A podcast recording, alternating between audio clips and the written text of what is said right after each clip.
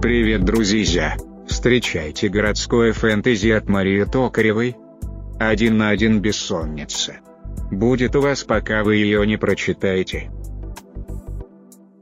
Доброго писательского, дорогие друзья! С вами книжные разборки с самоздатом. Меня зовут Зоя Ласкина, и сегодня будем разбираться в книге Марии Токаревой «Один на один. Бессонница», которая написана в жанре Young Adult и городское фэнтези. Главный герой Евгений – новообращенный вампир.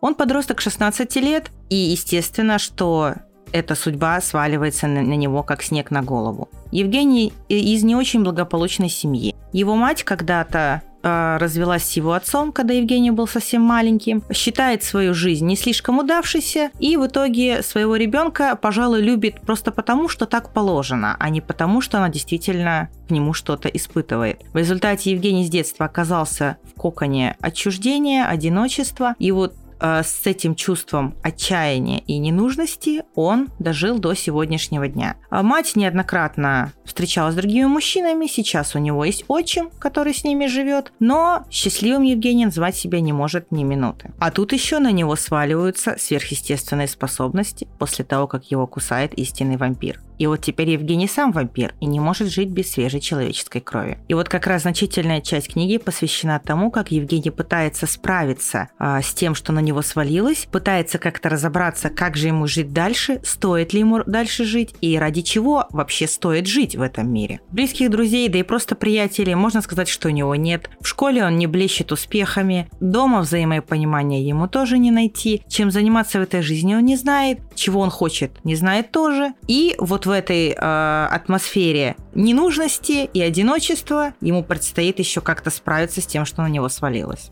Не желая причинять вред своей семье, Евгений сбегает из дома, прячется по подворотням, как дикий зверь, не зная, куда себя деть, и сначала им владеет совершенно простая и понятная цель – выжить.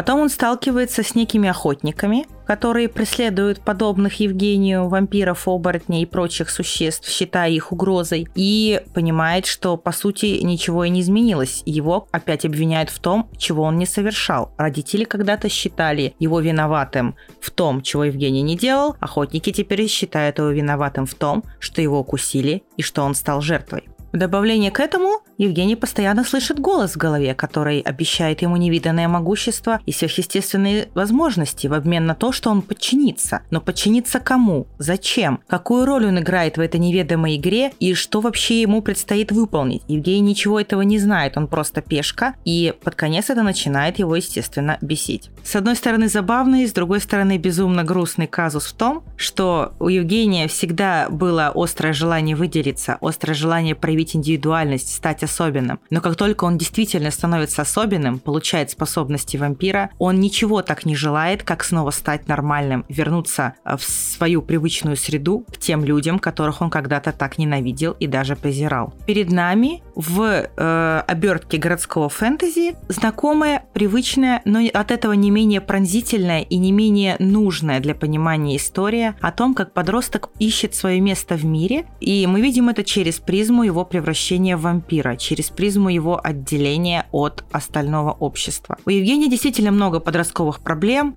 с родителями, сверстниками, понимание себя, поиск своего места, острое желание быть любимым и нужным.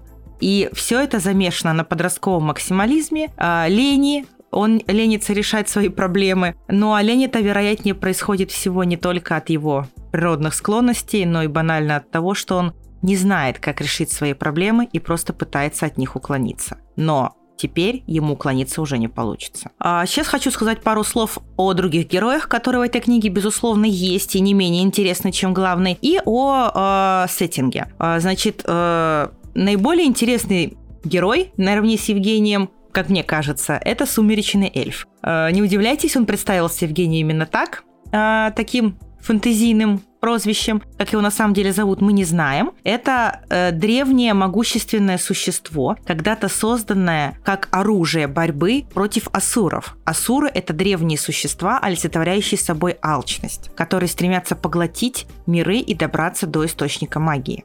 Сумеречный эльф сначала кажется загадочной непостижимой сущностью, но на деле он не очень-то и старше Евгения и ведет себя э, по отношению к нему то как мудрый наставник, то как просто старший брат, которого у Евгения никогда не было. Он дарит Евгению красный плащ, его первый меч и учит защищать себя. Также есть охотники, и среди них Хантер и Дарк. У них, как видите, даже нет в тексте э, каких-то отдельных имен, это прозвище. И, в частности, Дарк, он тоже почти ровесник Евгения, молодой охотник, который беспрекословно подчиняется Хантеру, своему наставнику. Ему важно понимать, осознавать, что они выходят на улицы бороться со злом, защищать людей от опасных тварей. Он принимает слова наставника на веру, не очень-то задумываясь о морали и о том, что жизнь не делится четко на черное и белое. Но однажды ему тоже приходится делать выбор. Также в тексте есть девушка Евгения, тезка главного героя, и это не случайно, их судьбы довольно тесно связаны. Евгения дочка профессора, который занимается какими-то э, непонятными загадочными исследованиями, э, и, возможно, не все его сотрудники люди. Евгения сталкивается с кошмарами, которые э, чем дальше, тем больше ее мучают, и оказывается, что все это не просто так, а ее судьба и судьба главного героя Евгения – это одна из ниточек, которые плетет могущественный враг, э, вознамерившийся проникнуть на Землю. Также в тексте есть Лига фантомов, измерение силы и много еще интересных и загадочных слов и мест, но об этом вы уже узнаете, прочитав саму книгу. И остается только поаплодировать автору и ее мастерству, с которым она разворачивает перед нами все эти локации и понятия постепенно, именно тогда, когда им необходимо появиться в сюжете. Также особо хочу отметить язык, которым написана книга. Я думаю, что вы это тоже оцените, поэтому приведу такой пример. Вечер нежился в свечении закатного солнца, как кусочек масла на высокой горке блинов. Сразу представляется яркая и объемная картинка. Пара слов об авторе. Мария Токаревой 28 лет. Она живет в Москве, имеет магистерскую степень по социологии, пишет с 13 лет, начала писать в далеком 2007 году от руки в тетрадках. Замысел данной книги появился в 2009 году, а до ума она была доведена в 2020 когда портал Литмаркет объявил конкурс на лучший роман э, в жанре Young Adult. И там эта книга заняла первое место.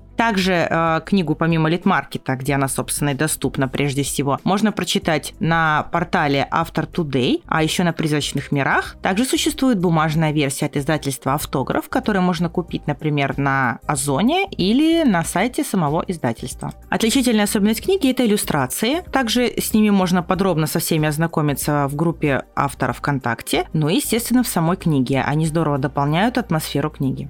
Что касается продолжения, один на один «Бессонница» начинает цикл работ Марии Токаревой а, в жанре городского фэнтези, где действие происходит в магическом мире Москвы. Так что я думаю, что уже довольно скоро мы сможем прочесть продолжение э, уж с, с уже полюбившимися героями и, наверное, с какими-то новыми. Ну, а закончить обзор хотелось бы цитатой из книги потому что это а, одна из тех цитат, на которых я остановила свое внимание, и, возможно, как раз она мне помогла понять, для чего же была написана эта книга и что можно вынести из нее. Самое главное – надежду. Итак, отчаяние не имело власти. Возможно, он уже давно отчаялся, упал на дно пустоты, но душа его жила непоколебимой надеждой, заложенной еще до рождения. Надежда говорила, что каждому суждено совершить нечто великое, возможно, только для него а не для мира. Вот на этой немного пафосной, но доброй ноте надежды мы заканчиваем сегодняшний обзор. Все ссылки можно найти в описании. Спасибо, что слушали обзор на книгу Марии Токаровой «Один на один бессонница». Оставайтесь с нами. Хороших вам книг!